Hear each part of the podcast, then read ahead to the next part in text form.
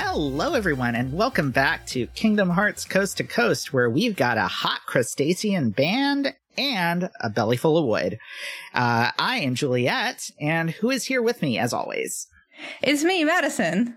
Yeah, we're back. We're doing it again. Uh, we are resuming our trip through the Kingdom Hearts series uh, after quite a long hiatus. It's and just been a little while. It's a little, a little while, a little while. That's not. It's just been two years. Yeah, that's not much, really. Um, so we're both resuming the recording of this podcast and also resuming playing through Kingdom Hearts. Uh, and as always, we are going area by area, sort of world by world through the game. And this time, uh, we ended up with a little bit of a surprise. We thought we were going to be doing Atlantica this time. But it turns out that this is the point in the game where no matter whether you have selected Atlantica or Halloween Town as your next destination after Agrabah, you are going to get swallowed by Monstro and have a little adventure with Pinocchio and our old friend Riku uh, before you can head on to Atlantica. So that's what we did. And today we'll be discussing both that part and Atlantica. That uh, that was a surprise to me. I didn't think that came up until a little bit later in this game, actually. I was so certain that you got to avoid Monstro by going to Atlantica that I didn't look at which one. You can choose to go up or down when you go to the next world, but you don't know what world they're going to be. So I said, oh, I'm pretty sure Atlantica is this one. And I went to it and then Monstro showed up and I was like, ooh, it's not that. And I restarted the game, which is a pain because I'd already gone back to Traverse Town and done the Winnie the Pooh part. Uh-huh. Uh, so I, I'll need to do that again eventually. Um, but I did, I did hop up and turn off my P S four and get back on it and then go and say, oh, no, it was Atlantica. So then I did get swallowed by Monstro and go through that, and then also had to go back through the warp through Gummi Zone. And you got to play that long Gummi Ship segment again.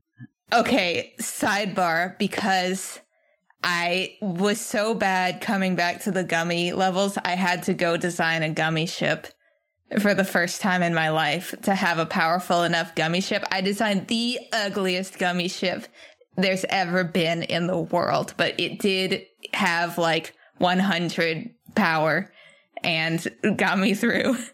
Nice, nice. Very good. No, so I have never personally been able to bring myself to actually fully design a usable Gummi Ship in Kingdom Hearts one, just because I find the interface for it really, really difficult to use. Uh, was it okay for you? It was very bad. It does, if you, you could be forgiven for going through the whole game without ever opening up this interface.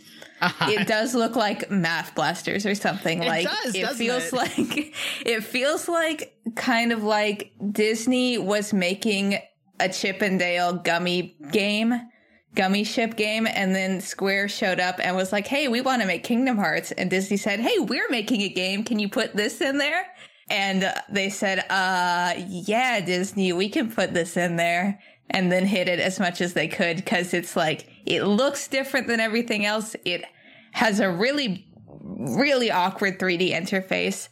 I managed to design a ship that had uh, didn't have any structural integrity. The parts were not actually connected to each other. Uh-huh. But it it does it work. It has it it works. It's flyable. It works. It has three engines and two wings oh, man. and a bunch of the the uh, defense blocks and a big arm that doesn't seem to do anything. No, that that interface really it, it it truly does have a lot of like P C nineties P C C D ROM game energy. You know, it it does absolutely look like something that would be like on an elementary school computer in like nineteen ninety-seven. Yeah, it's not good. It's not fun to use. It's really confusing. And it feels like it, it takes a lot of effort to get anything out of it. It's got a three D grid that you have to move around, move your pieces around on and rotate them on to place them. But it doesn't really, it's not intuitive at all. But it was worth not dying on the Gummi Ship level for a third time. Have you ever seen, like, what speedrunners do with that? Where, like, oh, they, they just literally... put a they put the basic, the minimum possible. Yeah. Yeah. yeah. So that the so that the Gummi Ship has, like, basically it's got like one H P, but it's very fast because it's just a cockpit and a rocket, basically. So yeah, and then they just never get hit. And yeah. Cool. I'll have to yeah. try that next time. Just just don't get hit. Just don't get hit. That's that's all. That's all you need to do.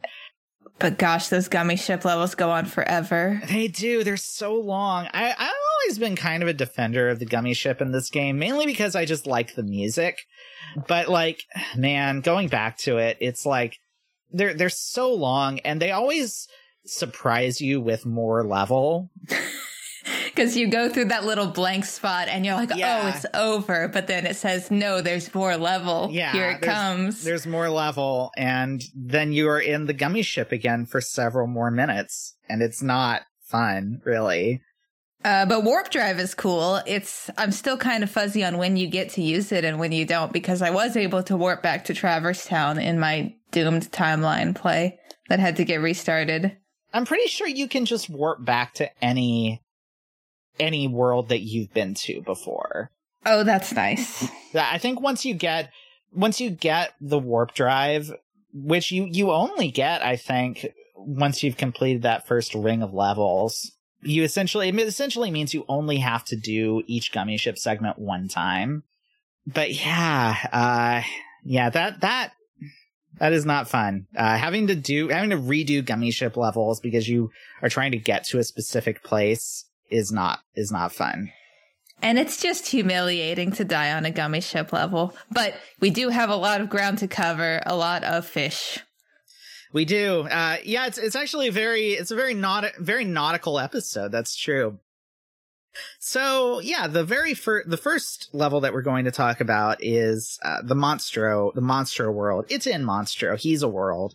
Uh, and yeah, so this is the, the game's sort of attempt to do an adaptation of the classic Disney movie Pinocchio. And let's talk a little bit about Pinocchio, uh, which we've, we've had a little bit of Pinocchio, uh, you know, uh, experience all the way through this game, actually, because of the constant presence of Jiminy Cricket, uh, as, as part of the, the adventuring group in this game. Yeah, he's introduced right at the start when Donald and Goofy are leaving the Disney castle, and he's with you the whole time. He does the, the journal. He pops up occasionally, and he says that their world, the world he's from, was destroyed and everybody got separated. And, uh, yeah, here we find out where his boy is. Uh, and let's talk a little bit up, a little bit about Pinocchio though. So Pinocchio was the very, uh, you know, uh, heavily, uh, heavily altered uh, adaptation of a, a older story that Disney decided to use as the the basis for their second animated feature film ever. Pinocchio is a nineteen forty film, and it is very loosely based on The Adventures of Pinocchio by Carlo Collodi. You know, like Disney would do with many of their animated films, is is extremely loose adaptation. Uh, in particular, the character of Pinocchio himself is almost completely different. The Jim- Jiminy Cricket character is vaguely based on a character from the original story, but drastically expanded, because in the original story, Pinocchio, who is just a little monster, meets this cricket who tries to give him some wisdom, and he just kills him. He just crushes this cricket with his foot, and then it comes back oh. as a ghost a little bit later.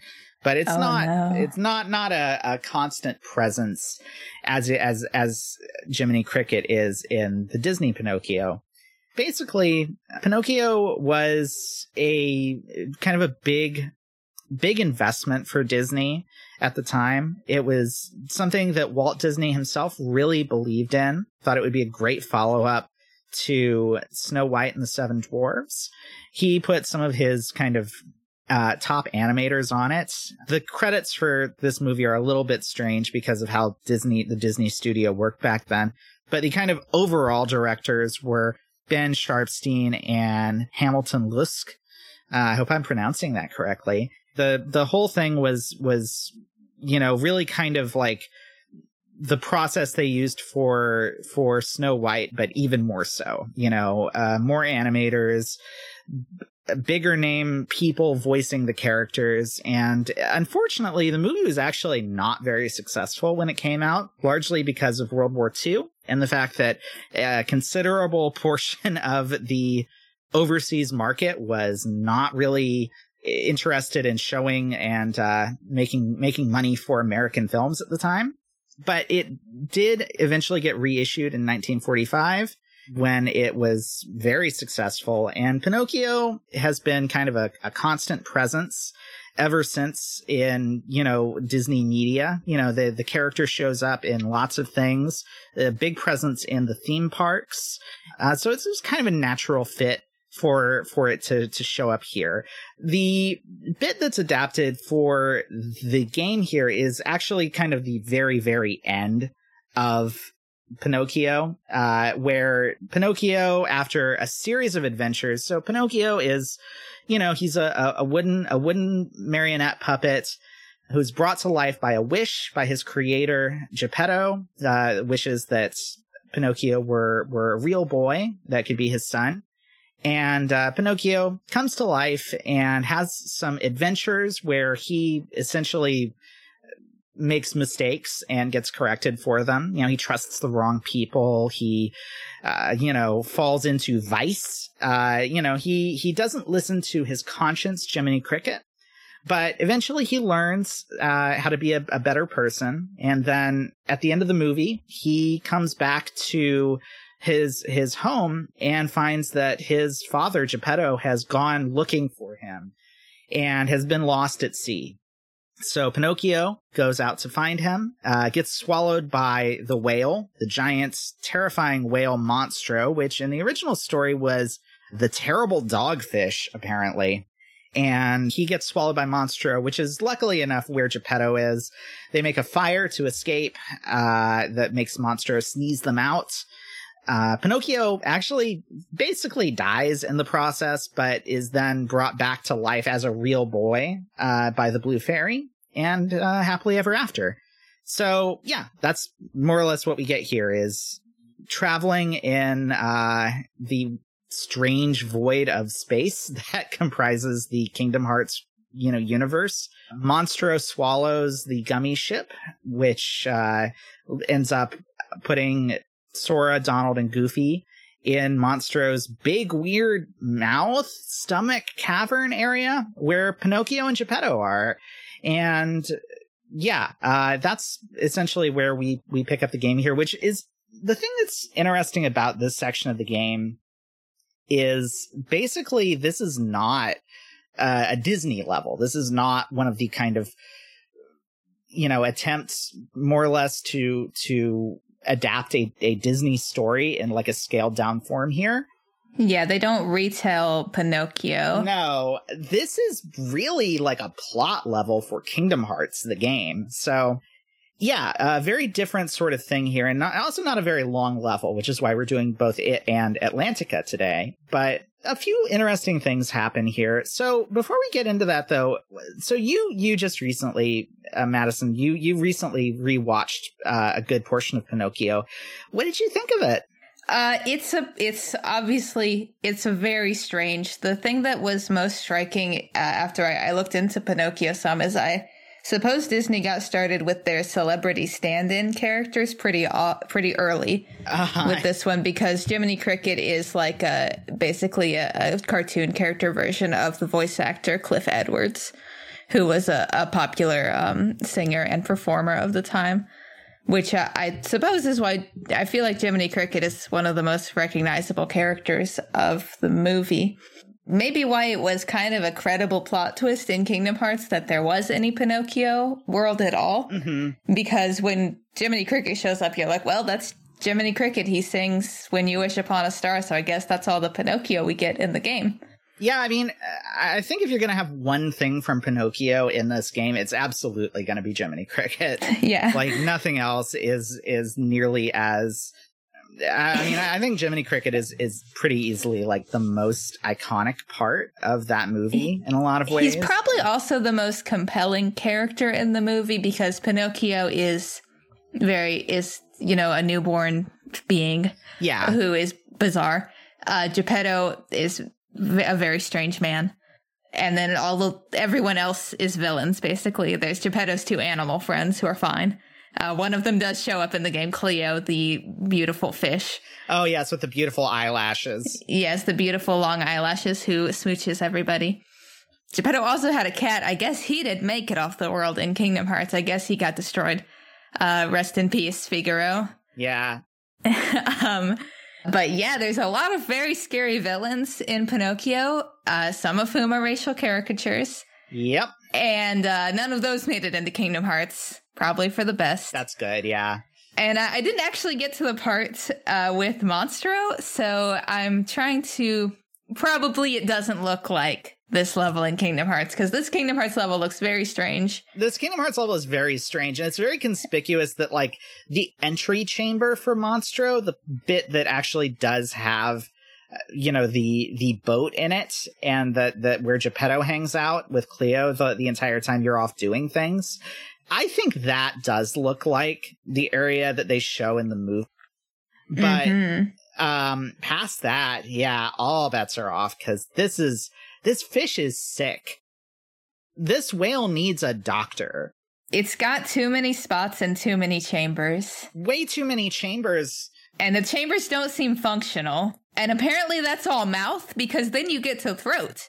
Right, throat, which is also its own weird thing that doesn't make any sense. So, so uh, do you want to talk about what happens in Monstro? Yeah, so inst- interestingly, um, and how you can kind of tell this isn't really about Pinocchio, it's about Kingdom Hearts. When we get swallowed by Monstro, what we get is a flashback to Sora's youth, where we see little Sora and little Riku exploring on the islands. They find that mysterious room underneath the hidden tree on Destiny Island. And I suppose we were wondering about this earlier, that they did know about that weird door because they find it for the first time. Yeah, they're like, hey, what's up with this weird door? But, uh, you know, they're just kids. It's just a door. So they're like, well, n- nothing to do about that. So they have a little conversation about how, you know, they're going to um, have some real grown-up adventures when they're grown up. They also mentioned that there's a mayor, which is news to me. I guess there's a mayor of Destiny Island. Um, rest in peace, mayor of Destiny Island. You're gone too. Yep.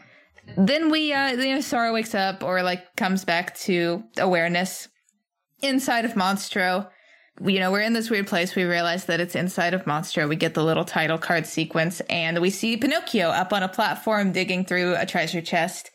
And I guess Donald knows Pinocchio. He sees him and he says his name. Uh, in kind of a, a weird performance uh, by this actor's line. I, I don't know what he's supposed to be feeling here. He like sees Pinocchio and he's like, oh yeah, Pinocchio. Hey, wait a second, Pinocchio? And then Pinocchio runs off. Maybe he knew about him from Jiminy Cricket telling him. I don't know. Um, so then you run a little bit after Pinocchio and meet up with Geppetto and Cleo in their little camp inside of Monstro. They're trying to put their boat back together so they can get out. Um, Geppetto's actually trying to make a gummy ship. He's got some gummy parts. Uh, but while you're talking to Geppetto, Pinocchio runs off. So you gotta go follow him. And then you go into the labyrinthine, very worrisome chamber-like depths of, uh, I almost said Lord Jabu Jabu, of Mon- Monstro's yeah, mouth. You know, he's he's an off-brand Lord Jabu Jabu, let's be real. There is one reason why there's a Monstro level in this game, and that reason is definitely the fact that there was a bit in a Zelda game where you got where you went inside a whale and had adventures in it. So, yes, yeah. There's absolutely some similarities. Um, but when you finally do catch up with Pinocchio, you find that he's met up with another friend. Oh my gosh, it's Riku. And Riku has some very nasty words for you. He's not very nice at all. No. Uh, I don't know who hurt him. I guess probably Sora in his mind. He's like, oh, what are you doing? I'm just here hanging out with Pinocchio, but you don't want to hang out with me or Pinocchio. Bye. And they run off. He says, like, you gotta ch- you gotta catch us. And so you have to go through this maze type thing. There's some... Heartless here. They're like these gross little pumpkin head guys. I guess they're like snots or something. I'm not sure. Maybe they think you're about to get to Halloween Town and it'll make sense that they're these weird phantom guys. Well, so so what's what's actually strange is that the Pumpkinhead guys show up in Atlantica, too. I don't know why, because those do feel like enemies that are, like, only really appropriate for Halloween Town. But yeah, they're in, like, three of the levels from, at least three of the levels from this part of the game. Real strange. They're fine. There's some large bodies. Um, it's all, they're not too hard to beat. There are a lot of them. And if you get lost in these chambers, you have to fight them a few times or get knocked down. There's also some little flying guys and these, the Pumpkinhead guys warp around. It's, it's a little annoying, but eventually you catch up with Pinocchio and Riku. This is when Pinocchio gets captured by the thing. Also happens in Lor- in Link's, not Link's Awakening. Ocarina of Time. Ocarina of Time. This, just like in Ocarina of Time, Pinocchio gets trapped inside a parasite thing. That's right, yeah. Um, actually, the other thing this reminded me of a whole lot was the first real proper boss fight from Final Fantasy nine, where Vivi gets caught by a big plant monster in the woods and is in, like, a cage in its stomach.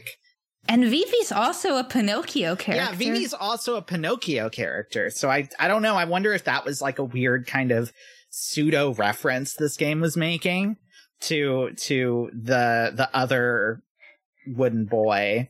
Well, if they knew about Final Fantasy nine, they could have put some of that in here. We like Final Fantasy nine, Square. That's true. Vivi's in the next one. Vivi's in okay. Final, he's he's in Kingdom Hearts two. Well, that's good. Yeah.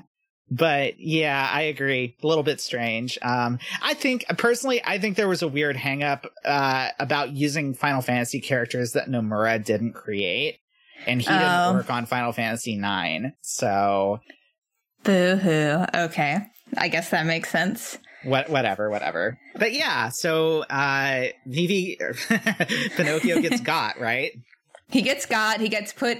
With, now, this does happen in the movie. Pinocchio does get put in a cage. That's it's true. Just not a big fleshy monster in the movie, but that's fine. Some artistic liberty.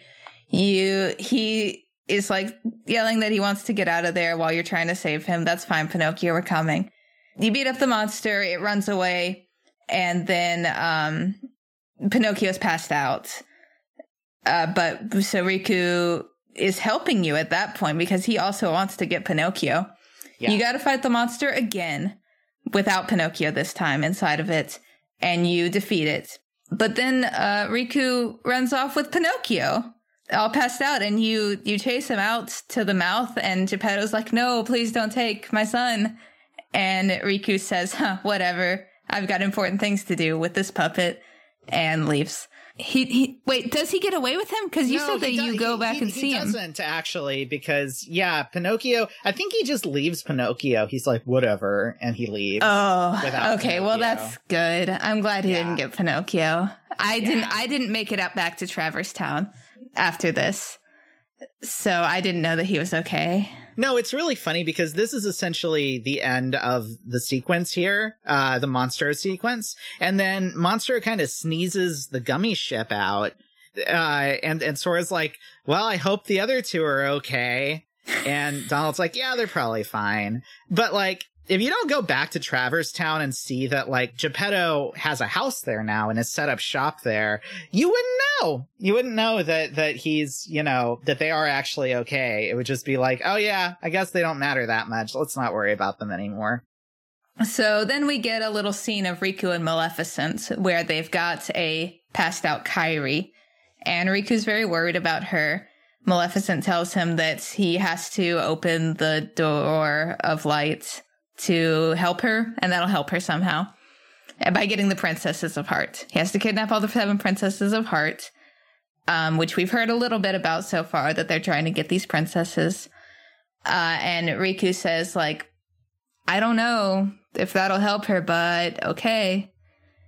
And they seem a little concerned about, like, what the implications of Pinocchio being a living person are for the idea of hearts in bodies, uh, but they don't really reach any answers. I suppose they were trying to do some research on Pinocchio.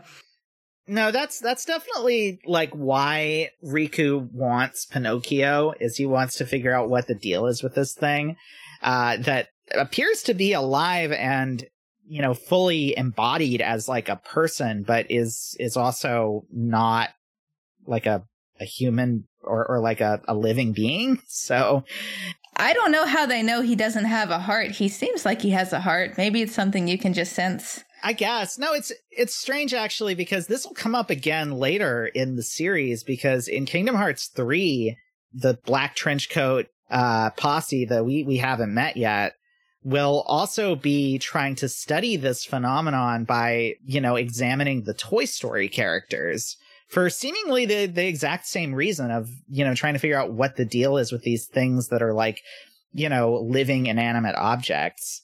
And yeah, I don't I don't know that they learn anything about that either.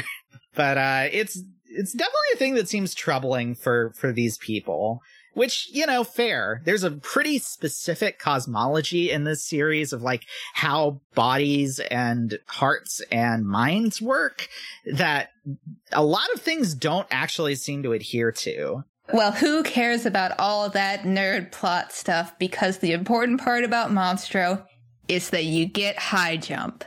You do, and it's so good. It's much better. You there's a few things that they put in Monstro that you can only reach with high jump, just to let you stretch your legs a little bit with it. Then if you go to Atlantica right away, of course, it doesn't matter. But yeah. That's fine, because in Atlantica, you have complete dominion over all axes of movement. Anyway, you get high jump. It's awesome. Also, in my game, Donald got the ability to gain M P back from taking damage. Thank God. Because now oh, if he God, can't yeah. hit anything, he's not just useless. So that's all great. And that's what you do in Monstro. And we can go into what happens in Traverse Town. What catch up on the things there next episode. Because yeah. we got to get to Atlantica. Full speed ahead. Atlantica, The Little Mermaid is one of the most well-known, beloved, whatever, Disney movies of all of them. If you've seen, you know, any of the Disney movies made before two thousand, you've seen Little Mermaid. It's got the story of Little Mermaid. You know it. You love it. Little Mermaid is a mermaid. She falls in love with a human and also is a humanaboo. Gets the sea witch Ursula to turn her into human so she can go on land and get with her human crush. Through some trials and tribulations, she managed to do that and marries the human. Her father, who didn't like humans, changes his mind and lets her be a human for good. But most of that stuff doesn't happen in this game. It doesn't deal with any of that human world stuff. Uh, it's just about the Atlantica stuff. It's got a slightly different plot. This one is one of the more standard levels where they're pretty much retelling. It's like an alternate universe retread of the movie plot, but with the Kingdom Hearts stuff in there. Ursula, the sea witch, calls on the powers of the Heartless to do some of her evil deeds instead of just having whatever her sorcerer powers. The interesting thing about Atlantica is that when you show up there, Sora, before you enter the world, he's like, hey, this is all like underwater. I don't think we're really going to fit in there. And Donald's like, oh, it's cool. I've got it handled. And it seems that Donald, I guess his speciality is not in battle magic, because he definitely doesn't seem to have this level of power when he's fighting beside you. But he does manage to alter all three of your bodies for an, an indefinite amount of time into sea creature centaurs. Yes. And uh, this is pretty fun. This is the first time that, ha- that this happens in the series, uh, but it'll it'll happen a few more times. That you actually in um in Halloween Town as well. Yeah. That your your your appearance is altered and you get little world specific forms. This is one of the most um dramatic examples of that, because Sora does become a merman, Goofy does become a turtle with Goofy's head, Donald does become an octopus. A sex. Well, it's an octopus. It's an One octopus. Thing that made that this made me realize is that I said Donald only has six octopus tentacles. Does Ursula only have six tentacles? And she does. Oh, okay. There you go. So, uh, I, I mean, eight limbs total. But um, that's how they decided to design them. I guess eight tentacles would be kind of busy. It would be a lot, yeah. But Donald looks so naked. You're all not wearing shirts because you're fish people. And Sora, like, you know, he just looks like shirtless Sora with a shark tail. So I, I got I gotta say, actually, Sora is upsettingly ripped, I think. Uh, he has got way too much abs going on. Country boys, island yeah, boys. You know, he that's true. Does a lot of rowing, probably. Uh, but yeah, you're right. He's basically just the upper half is just Sora. And then he's got that tail. I, I think that his tail goes like up to the navel area. So yeah. It's not like we don't get like that lower back area where like you really look nude. That's true. If you see that part of a person, like, but Donald's like, it's like he's, I, I guess like Donald usually doesn't wear any pants. He only wears a shirt. So if he's not wearing the shirt, like that's where his Donald bits are, I guess. He's under the shirt. And it's, it's not great. Yeah. I think he also, I feel like Donald's like kind of portly, but he's very slender as an octopus duck. He also makes a very bad sound when he swims around. Yeah. It's like, like fingers going through jelly. Yes. So I did have Goofy in my party for most of the time. Yeah. Because I couldn't handle all that. S- same, actually. Yeah. He's also, as we discussed, he is a little more effective most of the time. So you get to Atlantica, you meet Ariel and Flounder and Sebastian, who are fleeing from some Heartless that they're surprised by. Um, they run into you, you you just defeat the Heartless, and they are, are very grateful. Um, you do have to lie to them and tell them that you're from another ocean. They do still realize that you're very bad at swimming as merfolk, so they sh- they show you how to do it. And um, I feel like the game creators had a lot of anxiety about how the mechanics, how the movement would work at this part. They gave you a lot of, they tried to help you out a lot, but I, I felt that the swimming controls were pretty good. Yeah, I did too, actually. Uh, so this is this is essentially the other main type of movement this game will have, because even though this is the only area with swimming, there is also flying later on, which is functionally the same thing as this. So, yeah, like, I, you know, I think they were a little worried that this was going to be a lot for, for players to, to deal with. So they do give you this whole little area where you have to follow Flounder around and kind of, you know, touch him, uh, you know, when he stops at various places to prove that you know how to do things like change levels and, you know, move around in the water and everything. But yeah, it feels, it feels pretty good. It feels all right, I think. Flounder, by the way, looks like he aged about fifteen years and several unwanted children in the transition to C G. He's it's got rough, like a yeah. weirdly shadowed face, but that's okay. One thing that I didn't care for about the graphics in Atlantica is that, especially during the cutscenes, they put this like ripply effect over everything to yeah. make it look like it did. Ma- it made me feel like I was having a Vertigo episode. That's so yeah, that's not it's good. not not ideal. It's At least the camera was a little less frantic in this level because the spaces are kind of wide open, so it doesn't have to zoom around corners a lot. So you meet up with the Little Mermaid characters. They they give you the rundown. They say that they're having problems with the Heartless and that you got to go talk to King Triton. This is another level that's completely desolate of anybody but the, the four main characters of the movie. Uh, no one else in all of Atlantica, just monsters. I guess they've evacuated or something, I hope. They're hiding in those big seashell houses, probably. Oh, just, okay, sure. You know. Uh, so another another help that the game gives you is that they put these big gold tritons everywhere to try to point you toward the palace so that you know where to go. It's great for this part, but it's not great later when you do have to go other places. And there's still just arrows pointing you toward the palace.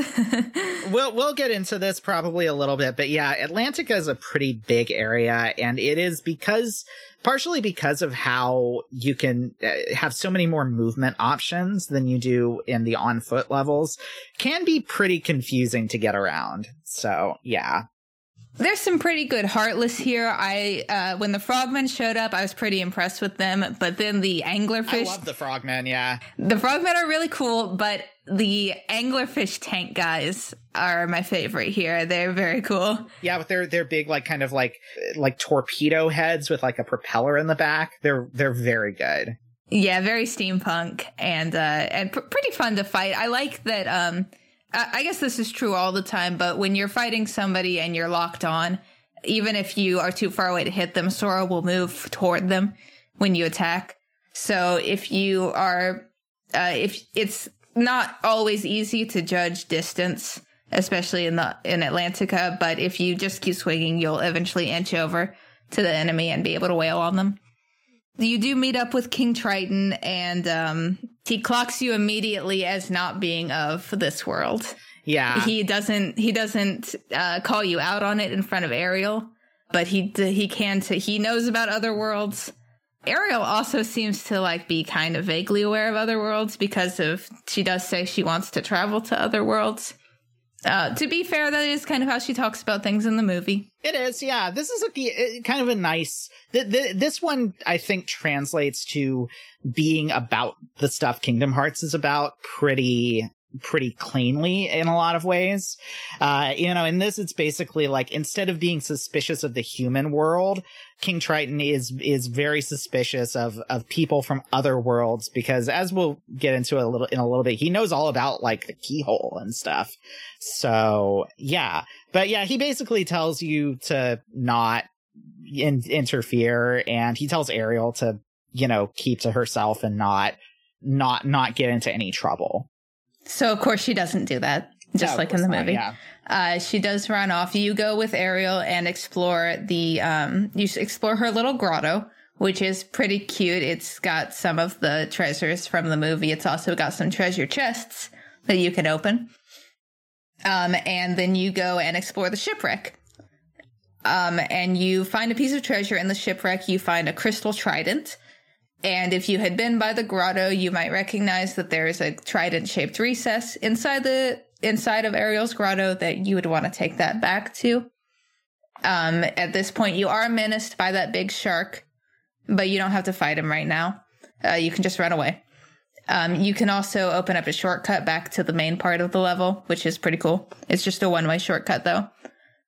No, it's not. It is a two-way shortcut. It just blasts you out the first time. Um, and so you go, you put the crystal trident in the trident hole, um, but then before anything can happen, King Triton shows up and has a has his little fit about how you didn't, Ariel didn't do what he said, so he blows up the crystal trident, and Ariel's very sad. You go get chewed out by King Triton, is that right? Yeah, this is when he's more direct about like, yeah, you're not from another ocean, you're from another world, so you guys need to go. And you need to stay away from my daughter and the keyhole. Yeah. Uh, but while no one was watching Ariel, she does get um, propositioned by Flotsam and Jetsam, Jetsam, the sea witch Ursula's little minions, who tell her that Ursula can help her tr- travel to other worlds or whatever she wants to do. Just like in the movie, for some reason, this convinces Ariel because she's very upset with her father. Because she's like fifteen and she's mad at her father, basically. Right. Yeah. Uh, so in this, Ursula doesn't want to trick Ariel into becoming her, I don't know, little slug pet. Yeah. Um, she wants, well, all she wants is the is King Triton's trident. So she gets Ariel to sneak her into the palace, where King Triton's just left his trident on the ground, I guess. Yeah. It's a pretty abrupt cut, actually, because it's like, because Ursula's like, yeah, I've got something I need from you. And then the very next scene is her with the trident. And Ariel's like, I didn't want this to happen. And then for some reason, so King Triton doesn't get turned into a little slug like in the movie. He's just like dying, I guess. He's, he's indisposed on his throne. And so you got to go find Ursula and beat her up. Um, he does give you a hint at this point, if you talk to him outside of the cutscene, that you need to cast magic spells on her cauldron, because that's where her power, her invincibility comes from. So this part tripped me up a little bit, figuring out what to do next, because what you need to do is go to the shipwreck And everybody, Sebastian and Ariel Sgrado tells you that there's like a secret mechanism behind the sunken ship. Great. So I go there, I find it, and then when I try to interact with it, it says, isn't there something else you should be doing? Which is extremely rude. So I go explore everywhere else, but of course what it wants you to do is beat up the shark. Ah. Because you can't activate the mechanism while the shark is still active. So the shark is in this room. Um, you can't kill it. You can just knock it out. In, so in the movie, this shark is like huge and scary. In this video game, it kind of has, fighting it kind of has the same feeling as like if you saw the scene at the end of It twenty seventeen where the kids just like pick up like rusty pipes and chains and yes. just like beat the crap out of the evil clown. You just like beat this shark to down. It's kind of pathetic. He did not stand a chance. Uh, so you, so you beat up the shark, and then Sebastian can activate the switch to open the secret door to get to Ursula's cave. And it does have those little slug guys from the movie, which are some of the creepiest things from the movie. This area actually looks really nice. Yeah, it's it's it is good. It's kind of, it's got like purple Disney villain lighting. Uh, there's a couple little ways to go through. Um, Ursula's hidey hole is like inside of a big skeleton that you, you go through the mouth of, which is very cool. But then you get to the cauldron fight, which was as far as I made it in in this playthrough. I did not budget enough time to deal with the fact that I would die numerous times on the cauldron fight. So this is great. I think I would have had a better time with both of these subsequent bosses if I had remembered that I could use summons. Yeah. Because I did forget about them, and they're probably really strong and could have done a lot of damage. I have a bad feeling that the summons might not work in Atlantica, actually. Oh, no. Well, you know, it makes me feel a little better. Yeah. Yeah. Uh, that would be a shame. So the cauldron fight is Kingdom Hearts' attempt at a puzzle boss where it's you not, have to. Um, yeah. It's not a puzzle and it's not great. Um, but you do have to take some steps before you can damage Ursula, the boss. In this fight, we're in Ursula's room, which is, it looks pretty well like from the movie. She's got her like vanity and a big scary cauldron. And you can swim all up and down in this room. Flotsam and Jetsam are in there saying, like, their two lines that they have. They're fighting you. Really, Flotsam and Jetsam are here so that you can hit them and gain your M P back. But they did kill me several times. For some reason, every time I died, it was from Flotsam and Jetsam hitting me in the back. Uh, what you need to do is cast a magic spell at Ursula's cauldron, depending on whether it's blue or red. And uh, it causes like a big cyclone to come out of it. And Ursula's invincibility power is disabled until she manages to throw enough potions back inside the cauldron to reactivate it. Great. So that's very straightforward. You disable the cauldron and then you can hit Ursula. But Ursula's got this spinning attack during which she cannot be damaged that she seems to use for about ninety-eight percent of the fight. She's using this attack. She can't run out of P P using this thing. She has this little laugh that she does every eight seconds while she's using it. And she's spinning her tentacles around and she'll smack you. If you get close, you can parry her attacks if you hit her, but you can't damage her while she's spinning. So you got to dodge the spinning and then get over there and whack her for like the one point five second window while she's not spinning or invincible. Make sure you disable the cauldron. Don't get killed by Flotsam and Jetsam. Ariel and your other party member, they don't do much. They try. Yeah, my blood pressure has spiked so hard just listening to you describe this fight again. Oh, it goes on forever. You get, you do die. I don't care what the speedrunners are up to. They're cheating because you can't fight Ursula and not, you can, there is, if you swim down to the cauldron at the bottom of the screen and swim around in a circle, she can't catch you. and she can't really get down there enough to do any damage to you. But that really just makes the fight go on longer. So it's not the worst fight in all of Kingdom Hearts, but it could be better. Yep. Uh, and it's one of these fights where, I guess this is true of a lot of these bosses, that you just fight them twice. The one time's not enough. You you finish this fight with Ursula. I did get the ability to see health bars at some point um, between uh-huh. Monstro and here, and that's cool, I guess. It just lets you see how much longer you have to go. Uh, so eventually you get her down, and then she escapes through a big portal in the wall that you can't follow her through. You can try and look at it, but it, it just says, like, you'll have to find another way to wherever she went. I don't know how you know it's, like, anywhere in the world or somewhere you could go. I, I saw the scene where she goes in there. I was like, I guess she died. Uh, but she didn't die, though. Uh, she's gotten out into the open ocean that you, um, now that you have the ability to swim against the currents, you can go further in the one-way fast current um, channel and get to the open ocean where Ursula makes herself huge, just like in the movie, makes a big cyclone. I guess she's still underwater, though, because you can still swim around just fine, unless you're floating through the air and swimming. I don't know. So, canonically, you have not gotten the ability to fly yet, so this has got to be underwater still, I guess.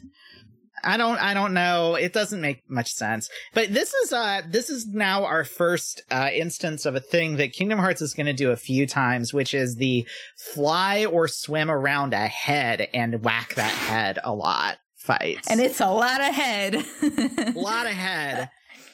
Great thing about Giant Ursula is that she tracks you with her eyes, but then when you go around behind the back of her head, her eyes kind of glitch out on their tracking animation and roll around like crazy for a second, which is really cool. I love that.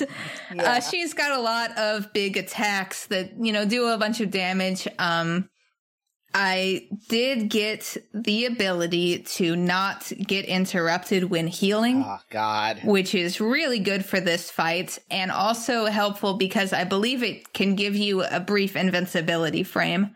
Because I was able to, when she calls down her lightning, right before it hit me, do a heal. And then it it didn't interrupt me, and it didn't seem to do any damage. I'm, I'm not sure if it was just offset um, by the healing or not, but the cure spell really, really pulled a lot of weight for me in this fight. Again, I did die several times. I'm pretty rusty on uh, on all of this Kingdom Hearts stuff. Uh, but you you just have to keep going. She's got a couple different phases uh, where she does different types of attack, and she bites you and then says you don't taste good, and then, you know, says some other fighting game lines like, this is gonna hurt, and then shoots you with lightning. Uh, but you, you know, you beat her up, and she goes down. Uh, and then King Triton likes you now. Which I guess is all all you got to do for King Triton is, well, you know, defeat his worst enemy. That's pretty good. I guess there's worse reasons to change your mind. I mean, you know, when in doubt, murder. Yeah, you know, worth a try. A good murder. Yeah. Uh, so he he tells you that, you know, that crystal trident that I destroyed that you found, well, I've got my trident, and it's exactly the same shape, and it can fit in that mysterious recess that opens up the keyhole. So you go with him back to the grotto, and he helps you open the keyhole, and you lock the keyhole, and, you know, he tells you, like, go protect the other worlds and stuff, and Ariel's like, maybe one day I can go to another world, and you say, bye, Ariel, and you go. And that's Atlantica. And that's Atlantica. It's pretty good. I, I had a pretty good amount of fun. Oh, no. But wait, I forgot about the music. Oh, God, I was, the music. I was gonna, the music. I was going to say it's a pretty pleasant, fun level, but it's been a little too long since I played it, and I forgot about the background music, which is a um, instrumental version, a background music version of Under the Sea. It's the like most... a thirty second loop of Under the Sea. It's a thirty second loop of Under the Sea. It restarts whenever you enter a new room or whenever you end a fight. So you're hearing those opening, the the start of the verse, the rec- very recognizable verse that you know the words to. Every, you know, forty-five seconds, you're hearing it over again.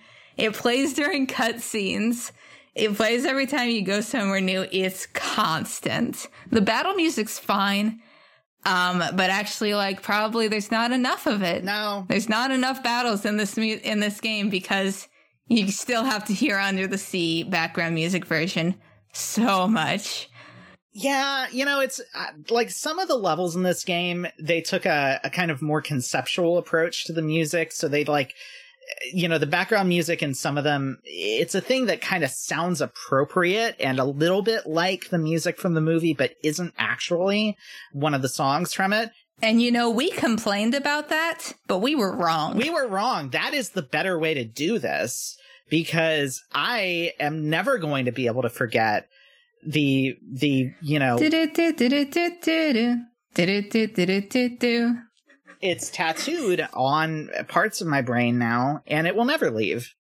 One thing that I've always thought is kind of striking about the Atlantica level, and I think this is probably also partially a, a thing that, that suggests they were a little nervous about this part, is that, so for one thing, Ariel par- is, is a party member here, and she is, I think, the only, like, Disney princess that that is that that is is playable. It, I mean, she's not playable. She's an A I companion, but she is one of the only ones that throughout the whole series, I think there's like two others that I can think of where the like heroine of a Disney movie becomes part of the Kingdom Hearts party at any point.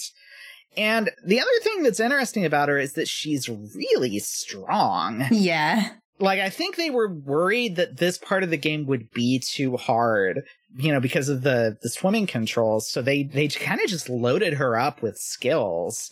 So, yeah, Ariel is kind of, um, she's kind of a wrecking ball, which is interesting. Yeah, she's great. She's she's good in the battles. She casts arrow on you a bunch uh, and heals you and heals your whoever your third party member is. It's she's great.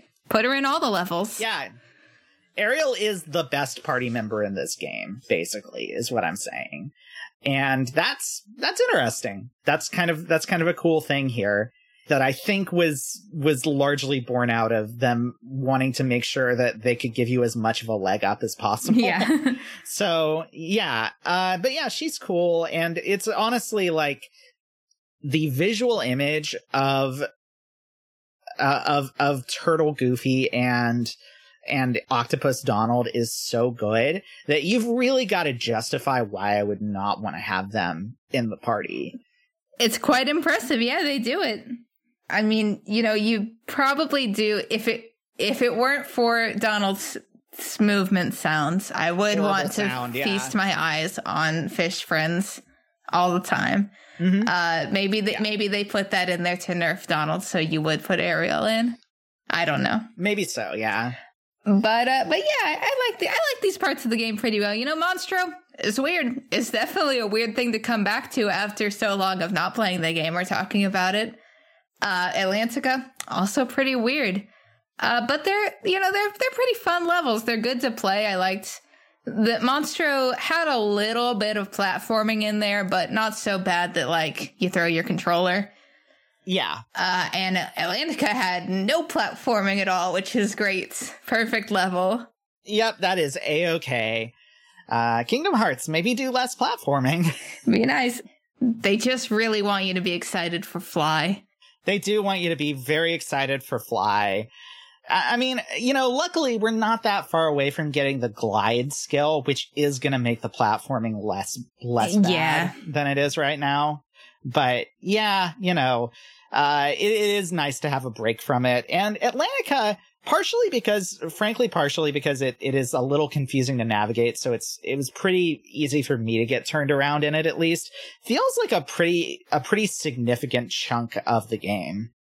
Like it feels like the a, a really like big space that has a lot of stuff in it and a lot of places you need to go in it, which isn't not really that true. Like, it's probably not that much bigger than any other level in this game, but I think partially just because of the fact that you swim around in it and there's so many different, you know, points of interest, it feels it feels big. You're right, it does so, feel spacious. Yeah, there's a lot of little um treasure, they're not treasure chests, they're little clamshells that you cast a spell on to open.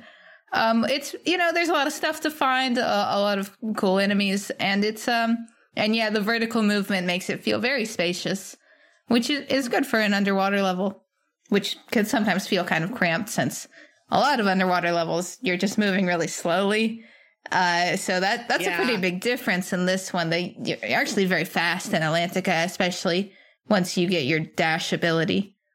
So you so near the end of the level, in order to swim against the current, which you had only really been able to accomplish by getting help from a dolphin, um, they give you an upgrade to your movement that lets you swim really fast.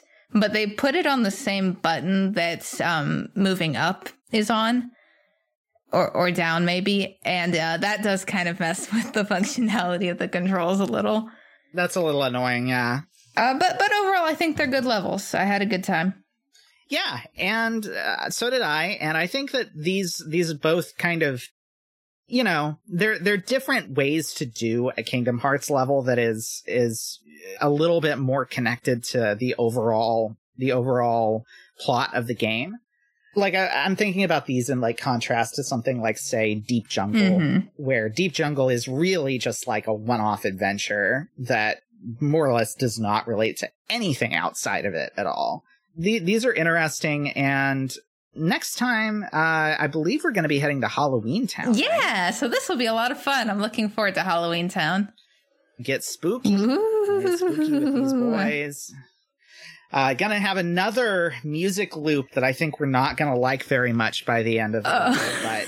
but so it goes. Oh, good. Um, But, uh, uh, you know, I'm, I'm excited for it and to talk a little bit about The Nightmare Before Christmas. And I guess also to talk a little bit about uh, the stuff that, that you can get up to back in Traverse Town. Yeah. So. So we will uh, we'll put on our pumpkin hats and get our candy and see you in Halloween Town. Uh, until next time. Uh, sorry, did we did we have an outro for this? I can't remember. Oh, I think it was... Uh, g- g- g- Gummi on. No. Gummi on.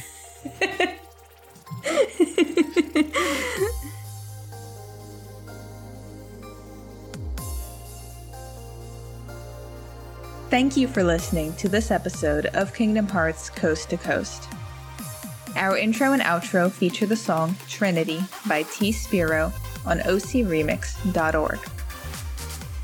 To contact the show, send us an email at kingdom hearts c two c at gmail dot com with the numeral two, or follow us on Twitter at K H Coast to Coast, again with the numeral two.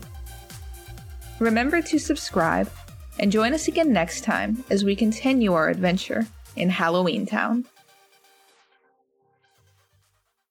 世界にただ一人のピノキオ! 売り込んだもんだ。自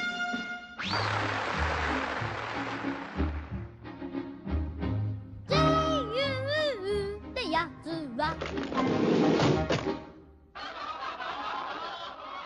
勝手にしろ、笑いもんになれ。いずれ両親に泣きつくさ。